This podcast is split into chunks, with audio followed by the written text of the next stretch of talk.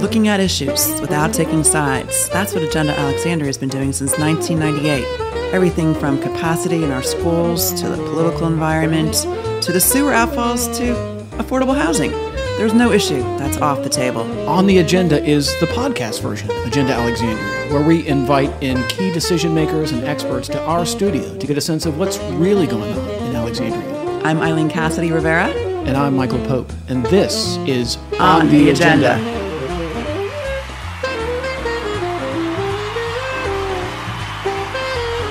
Agenda today, affordable housing. Eileen, you know on the campaign trail in Alexandria, there is no topic that receives more discussion than affordable housing. When candidates are running for city council, they're running for mayor, they are constantly talking about the issue of affordable housing and how Alexandria has lost so much affordable housing. It's one of those issues where people talk about it a lot, but they don't always know the details about how affordable housing works. Well, that's what we're going to talk about today on the agenda. And we've got the best panelists to, to help us through this issue. Helen McIlvaine is the director of the Office of Housing in Alexandria, and Kayla Hornbrook is communications associate at the Alexandria Housing Development Corporation.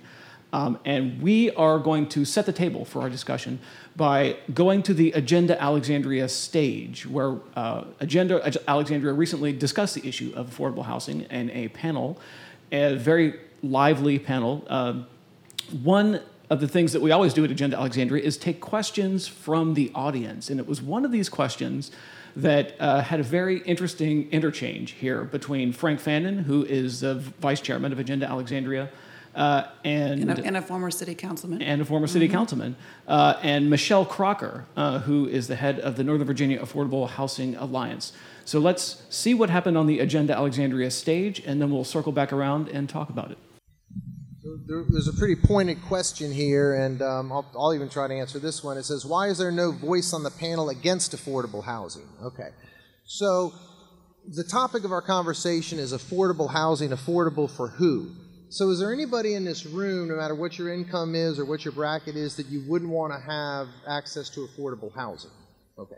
So, okay. So, if you if you want to live somewhere and not be able to pay, that's fine. Okay. So, here's a, here's a real life example. So I've been in the mortgage business for years. I just did a loan recently for a woman in Del Ray. She's lived there for 40 years.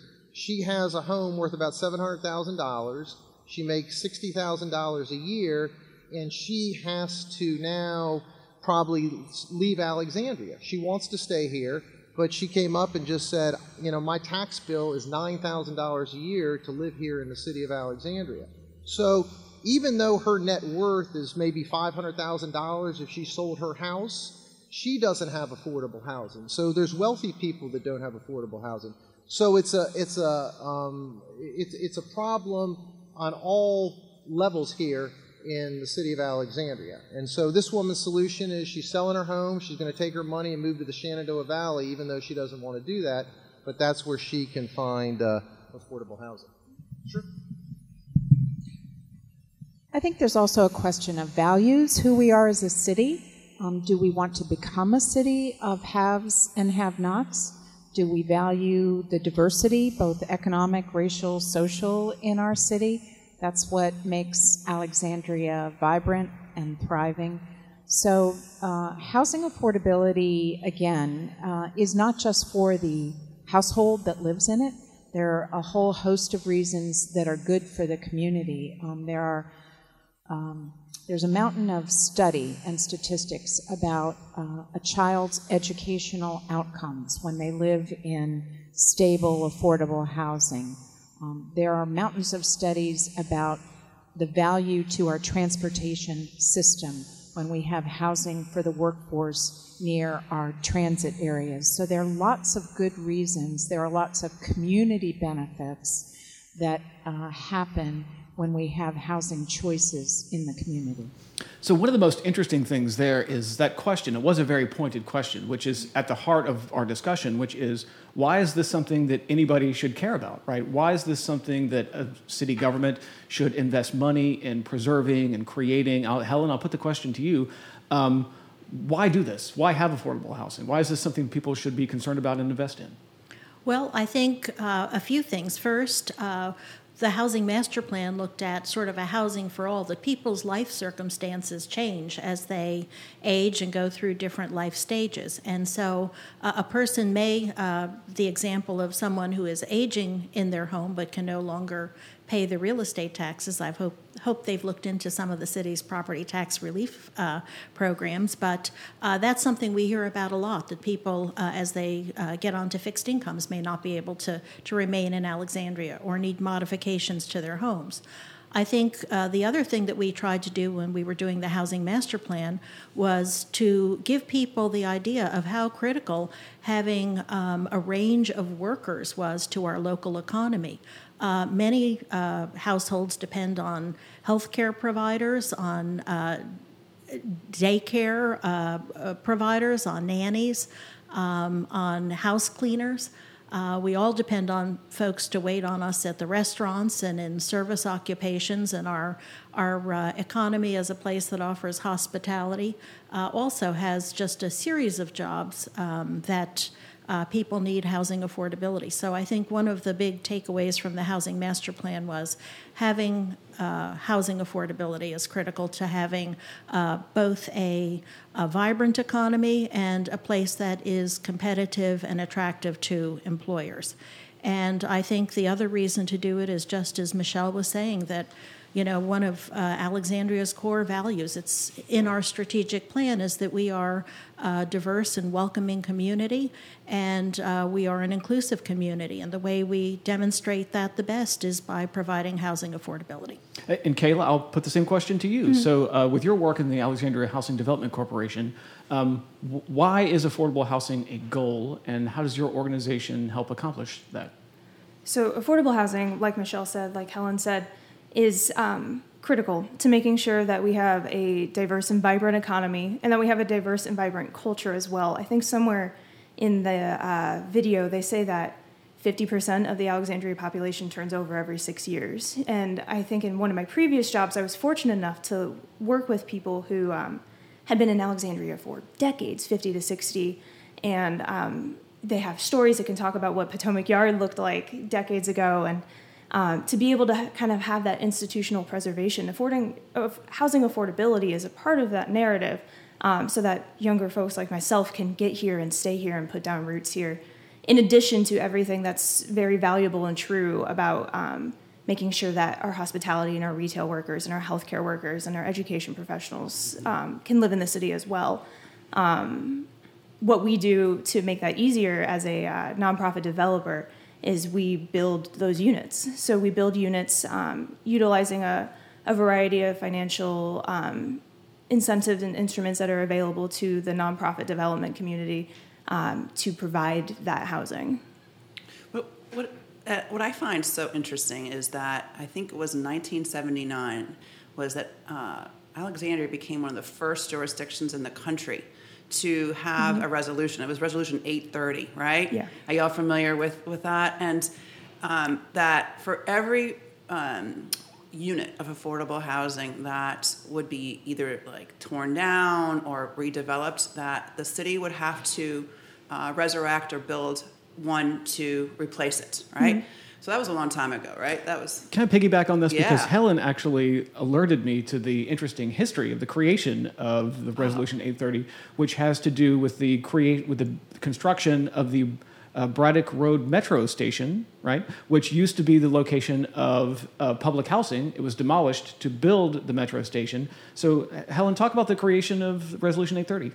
Well, I think both because of the condition of some of the public housing and as well as the fact uh, its its location that uh, potentially uh, got in the way of some of the, the city's uh, very necessary economic development and transportation projects, uh, City Council, in what I think is one of its finest hours, um, said we too want, few of those. no comment. Uh, I, I, would say I I, uh, I don't agree with that. Uh, but but just it, a little joke. Just a little joke. But you know, frankly, when you read Resolution 830, it says we want people we want the residents of public housing to live in security. So I think that word that came up earlier, security.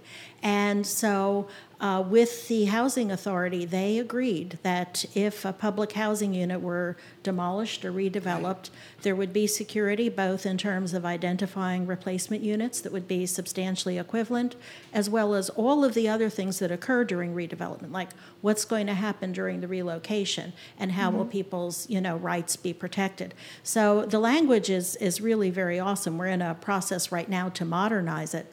But uh, I would say it's a commitment. The other thing, just in terms of the context, it reflects the fact that at that time, uh, ARHA was really the main housing pro- housing affordability provider. Today, we're very fortunate. We have a uh, an environment where we have AHDC, the organization that Kayla is with, as well as many other nonprofit and private developers who are interested in providing housing affordability. All right, now at this point in our discussion, I want to get in the time machine and go back to the 1980s when Alexandria created the Affordable Housing Trust Fund, um, which, you know, the 1980s was a time when Alexandria was rapidly losing its stock of affordable housing. And there was lots of concern about government employees, restaurant workers uh, being priced out of the city. And so uh, Vola Lawson, who was the city manager at the time, uh, wanted to do something about this. She's quoted in the newspapers at the time as uh, having a press conference, and she's quoted saying, uh, For low income families, this is the worst of times. Um, Vola was very literary on her she speech. Was. Uh, this is a crisis of epic proportions. Um, and so she got together with Tom Davis and a few other Former leaders. congressman from Northern Virginia. He, well, he was congressman at the time. Oh, he was. Um, that's right. Um, I'm sorry. No, wait a second. I think he was with the Fairfax County at the time. Yeah, he was yeah. the Fairfax mm-hmm. County right. supervisor at the time. This is before he was in Congress. Uh, and so it was Vola Lawson and Fairfax Supervisor uh, Tom Davis and Arlington County Board member Al Eisenberg, and they got together sort of as a sort of to do something about affordable housing crisis at the time uh, from a regional perspective.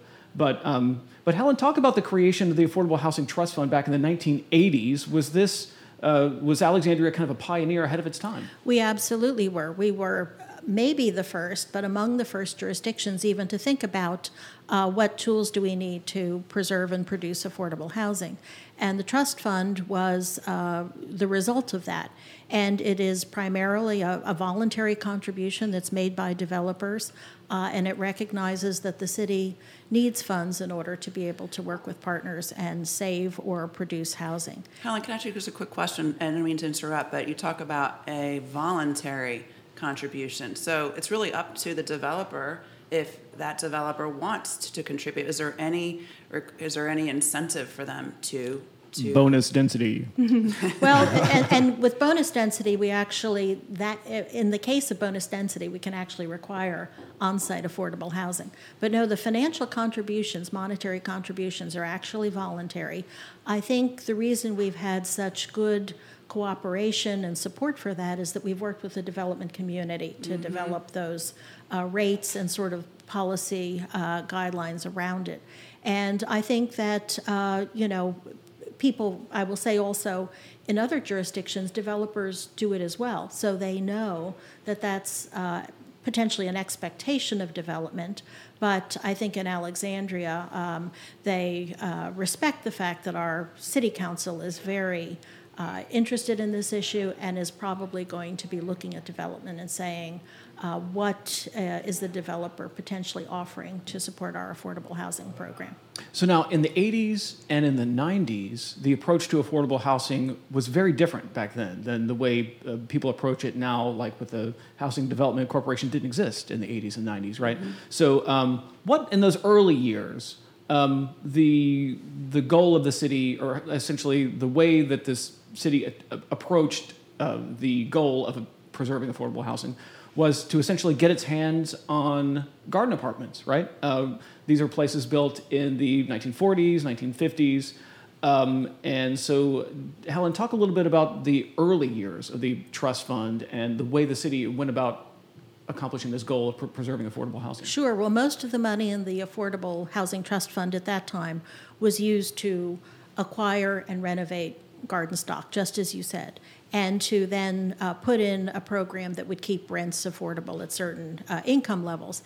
And this was partly because uh, the city had, uh, as you mentioned, had been tracking where are rents going? And the, the units were there, so when we say they were lost, the, the units remained, but the rents had gone up so much that people at uh, different income bands could no longer afford them. And so the idea was let's save the stuff that everyone recognizes provides sort of a, a market affordable uh, price point. And, and you know who talks about this is one of our Agenda Alexandria panelists, Keith Pettigrew, who's the head of the Public Housing Authority in Alexandria, known as ARHA. And so, if we have, we, we're going to look at uh, soundbite number two here, where on the Agenda Alexandria stage, Keith Pettigrew talks about the importance of preserving affordable housing in terms of who benefits from it. When I was in New Orleans, um, question came up about land, the value of the land, and why don't we sell the land and have those people that have been living there move someplace else? But it's a basic thing for me. This is their neighborhood too. And whatever we can do to help them come back to their neighborhood, we should. So I understand when people ask about public funds and why, not people move to places where they can obviously live. And a lot of people do. But also, you got to understand something. It's their neighborhood too. And they should have a right to come back. And if we can figure out a way to fund it, and to bring them back to the neighborhood, we should always do that. So. And now I want us to get back into our time machine again and mm-hmm. fast forward to the creation of the Alexandria Housing Development Corporation, which was 2004. 2004. Okay. So, um, what the heck is the Housing Development Corporation? Right. So, um, HDC was founded in 2004. City Council and a citizen work group came together and said we need to have a, a local nonprofit option that can do work exclusively in the city to help us deal with the housing affordability issues that we're seeing, including, um, you know, this is the run up to 2008 housing market's getting hotter, and they birth HDC from that process. So um, we're uh, a nonprofit. We work very closely with the city, but we're not a city agency. Um, but we only develop within Alexandria. So we um, we can provide local, smaller solutions to things that um, other developers in the area might not approach. Um, in addition, because we have such a close working relationship with the city, um, we're able to respond to needs that we see coming down uh, the development line in a, a very tactile way. So uh, we're founded in 2004, and then our first project was the station, which opened in 2009. Um, and the station is a, it was at its time uh, a first of its kind partnership between a nonprofit developer and the Alexandria Fire Department. So the Potomac Yard area needs a new fire station, and um, from what I was reading, it was in the Alexandria Times yesterday. Um, somebody said it would be uh, a waste of airspace to let that one-story fire station never have something that goes above it, and um, so they worked with the developer and brought HDC on board, and we developed the station. So there's um, a fire station on the ground level and then above that, there's 64 units of affordable housing, including a uh, garden terrace, which we went out and looked at today. Beautiful. Um, we provide uh, fresh produce to our, our, residents who live there with this garden terrace that is situated over the fire station entry exit port for uh, its its vehicles, I, fire trucks. You know, I do know that word. Um, so yeah, we opened the station then um, in Been almost ten years now. Right? Yes, which is um, it's hard to believe. I, yeah, the 1990s feel like it was yesterday. So um, the station opens in 2009, uh, and then after that we pursued. Um, we still we did a garden renovation project. So while that was a thing of the 80s, in um, the 2011 timeframe, we acquired three garden style apartments, apartment buildings that were at risk of being sold. Their owner had gone into financial hardship. So we acquired and renovated those with assistance um, from the city. Two of them were renovated in 2014, and then um, we're currently in the process of finishing the last one right now.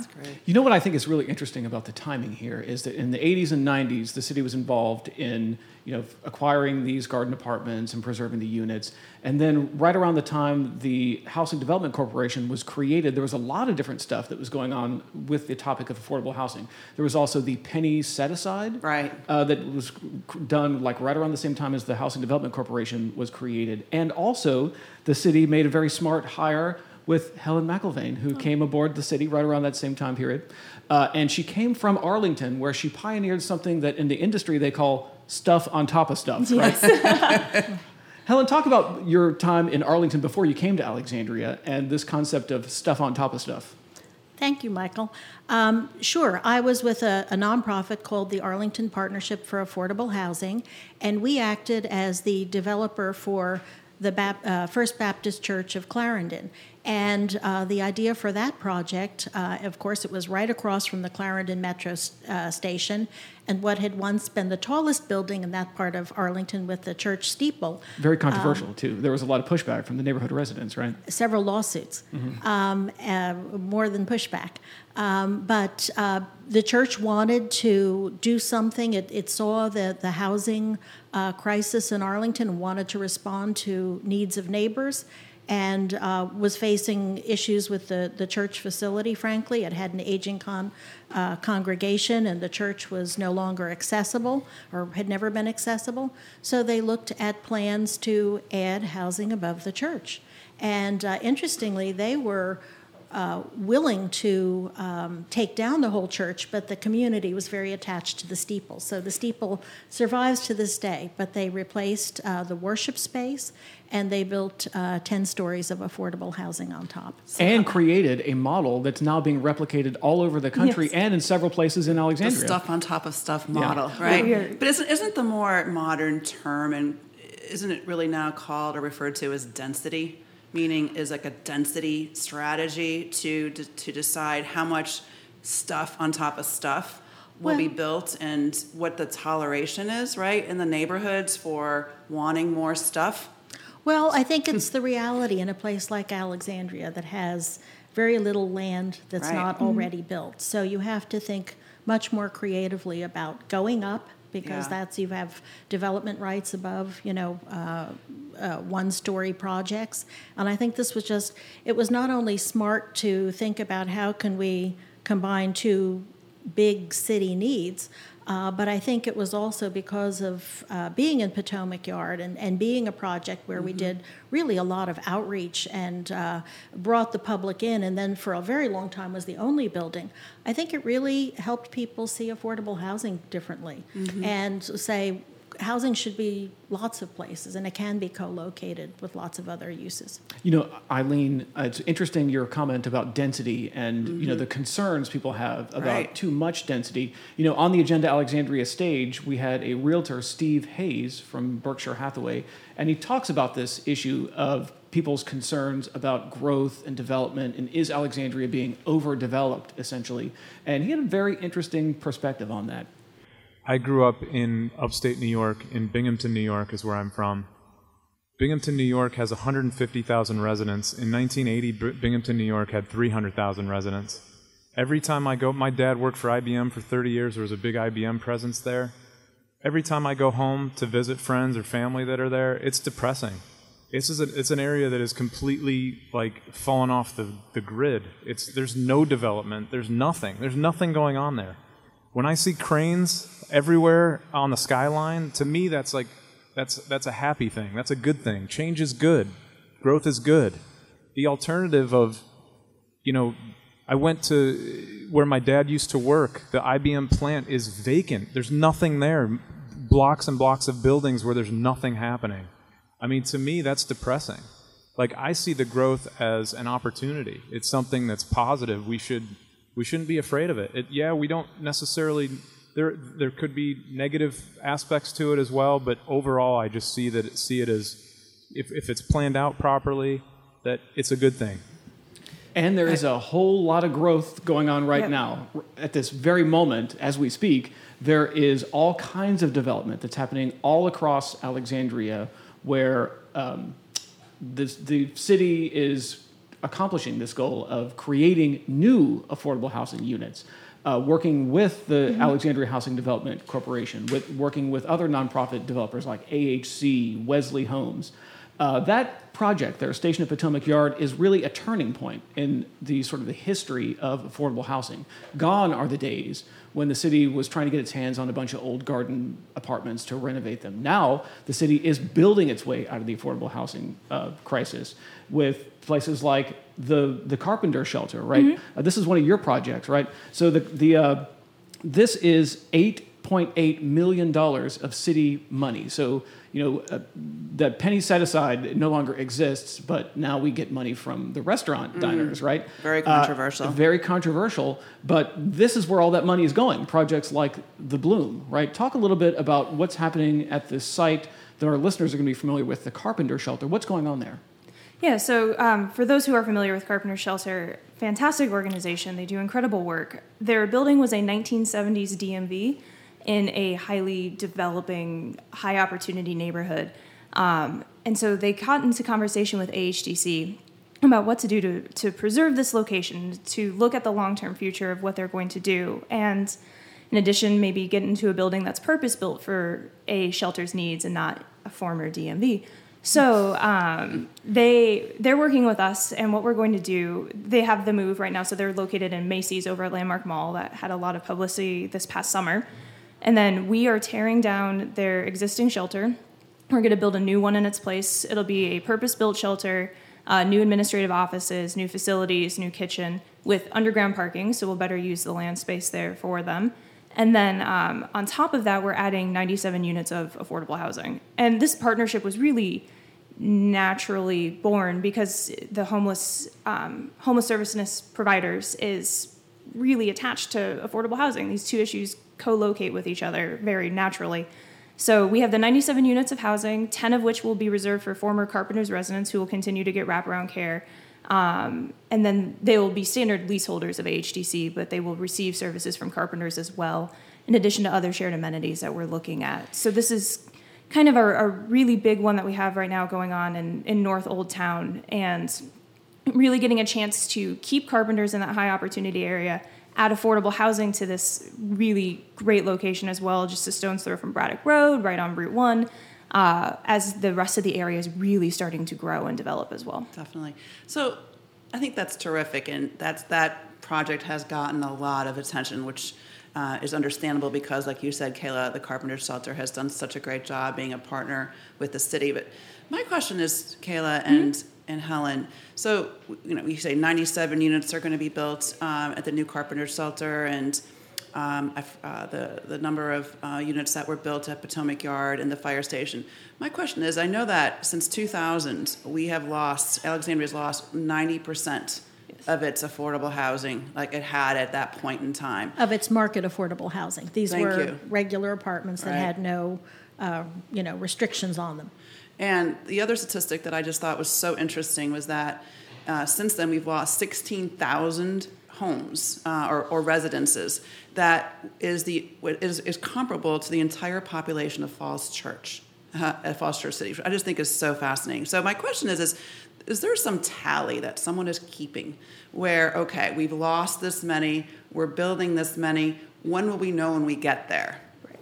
The answer to your question, Eileen, is that there is a goal the city created uh, about five years ago, and the city is not meeting that goal. Right? Right. It's it's about uh, I think about halfway toward meeting. Well, in in terms of where the city thought it was going to be five years ago, it's only accomplished about half of that. isn't It that has, right? although we have many more units, several hundred units in the pipeline that are approved and in very, I mean, right now in the city, we have the Lacy Court renovation, we have Ramsey Homes, the Arha property uh, that's being uh, constructed right now, we have Carpenter Shelter, we have the Gateway at Gateway. King and Beauregard, and we have the Spire, which was just approved. And then in a couple of weekends, City Council, it was unanimously approved at Planning Commission last night, but we'll have the Fairlington Presbyterian Church uh, redevelopment. So we've got a lot going on, uh, but you're right, Michael. Our target when we did the Housing Master Plan in 2013 was new affordability and 2,000 units by 2025, sort of the horizon year for the Housing Master Plan. which is about 200 units a year, right? It's about 200 units a year. And uh, when you talked earlier about increasing the uh, tax rate on a restaurant meal, that was partly because we realized we would need additional financial resources just to meet that target. Um, I did want to say, uh, when you mentioned the city's investment in Carpenter Shelter, first, when we uh, participate financially, it's a loan that is repaid over time. Um, it's repaid over a long time. So it's not, uh, you know, we continually need to find resources for housing because uh, these are 40 year loans, and typically there are opportunities before the 40 years, but it's, it's repaid to the city over a long time and will be uh, resources. But we're just one of the investors in these projects. I think Carpenter Shelter is about a $50 million project. Yes. And so our 8.8 million is leveraged many times over with tax credit equity, with uh, private financing. So And the uh, state and national housing trust funds as well. that's right. It's our first Alexandria pro- uh, project to get some some new funds that were competitively awarded. So one of the other really exciting developments in the affordable housing world is another one of your projects, Kayla, the uh, Gateway Apartments out Mm-hmm. Yeah. on the west end. Talk. So uh, that actually merges a whole bunch of stuff Yes. together, including transit. More stuff and- on top of stuff. Stuff yeah, on top of I mean, it's stuff. stuff on top of stuff on top I'm of stuff on loving top of stuff. uh, to talk about what's happened, this, Yeah. this exciting development on the west end of Alexandria. So the the Gateway development is um it's at King and Beauregard, really close to the Arlington, yes, the Arlington switch, and um, what that's going to be is 74 units of housing for us on top of ground level. It'll be office, retail, fast casual. There's a Harris Teeter Fast in the works. Uh, I think that's Chipotle. Oh, got Yes. it. Thank you. I didn't know that was called fast casual. I'm I'm hoping it's a Chipotle. I need one closer to me. But um, so it'll be we'll we'll be adding 74 units of housing above uh, ground level retail options. In addition to um, there will be other market rate properties and office space within this entirety entire development. Um, in addition to underground parking, and then the exciting thing is it's planned on the city's West End Transitway. So it really kind of ties into um, when we're talking about adding more people and adding more units, and as we develop, being smart and managing and adding this development onto a location that will increase transportation options for the people who are living there. Um, we're actually looking forward to one of the planned amenities we have for this building will be transit screen technology, so our residents will have access to um, bus schedules and metro schedules in the lobby of the building. We're very excited about that. But um, yeah, so the gateway is it's really a partnership with the market rate developers who are there, in addition to um, the transportation elements and everything that's coming into play. And I would say Kayla brings up a point. We're always looking to tweak our policies to maximize Mm-hmm. opportunities for affordable housing. And the whole parking issue is one that, uh, you know, we, we realized that we were putting a lot of money into underground parking because it's a city requirement typically. Mm-hmm. And people Which, who by live the way, that but that requirement has been scaled back quite. that's right. It's been right sized because Right. we realize mm-hmm. the people who live in affordable housing own and use cars very differently from, from Yes. most people. And so when you look at You you know us older util- people? utilization rates, I mean, it's it's generational, but it's also um, you know whether people want to uh, bear the expense of owning Right. and uh, maintaining vehicles and insuring them when we have so many transit options. So it's something we've seen dramatic shifts in. Now we could talk about the subject of affordable housing all day, but That sounds um, like a good day. does sound like a good day. Um, like my but for the day. purposes of our conversation, we probably need to wrap it up. I want to end on a an urban legend, an urban legend about affordable housing, Hmm. which involves the station at Potomac Yard, which is a fulcrum in our discussion about affordable housing because it really changed the city's approach to affordable housing. And uh, Helen knows exactly what I'm about to say. the urban legend involves the design of stuff on top of stuff being drawn on a cocktail napkin. Is this true, Helen? I'd like to think it is. Um, I, I have to say, the concept for the station actually occurred a couple of weeks before I joined the city in 2006. So the cocktail uh, napkin story has been repeated to me. Um, Now, was it a this- cocktail napkin like at Landini Brothers, where they were having Yeah. martinis? Well, that's that's the only part of the story. I, you know, It was a there, cocktail There are not many city events that involve cocktails or napkins, um, but um, you know, I, I think the fact that the project has turned out so well, and you know, is just such a creative uh, idea. We have many, many people who like to claim that they were uh, behind uh, the idea. And so I like to think of it as, you know, uh, political, our, our elected leaders, uh, the project managers from Potomac Yard, and uh, other smart people. I, the way the story uh, goes is that when the first uh, plans for Potomac Yard actually came in, and there were so many mews style townhomes. Um, there were uh, both anecdotal and sort of remarks among the, the staff reviewing it saying it's going to be very tough for our uh, fire engines to navigate these narrow streets, and that's going to impact response times. And the developer said, Well, what if we gave you land for a fire station here?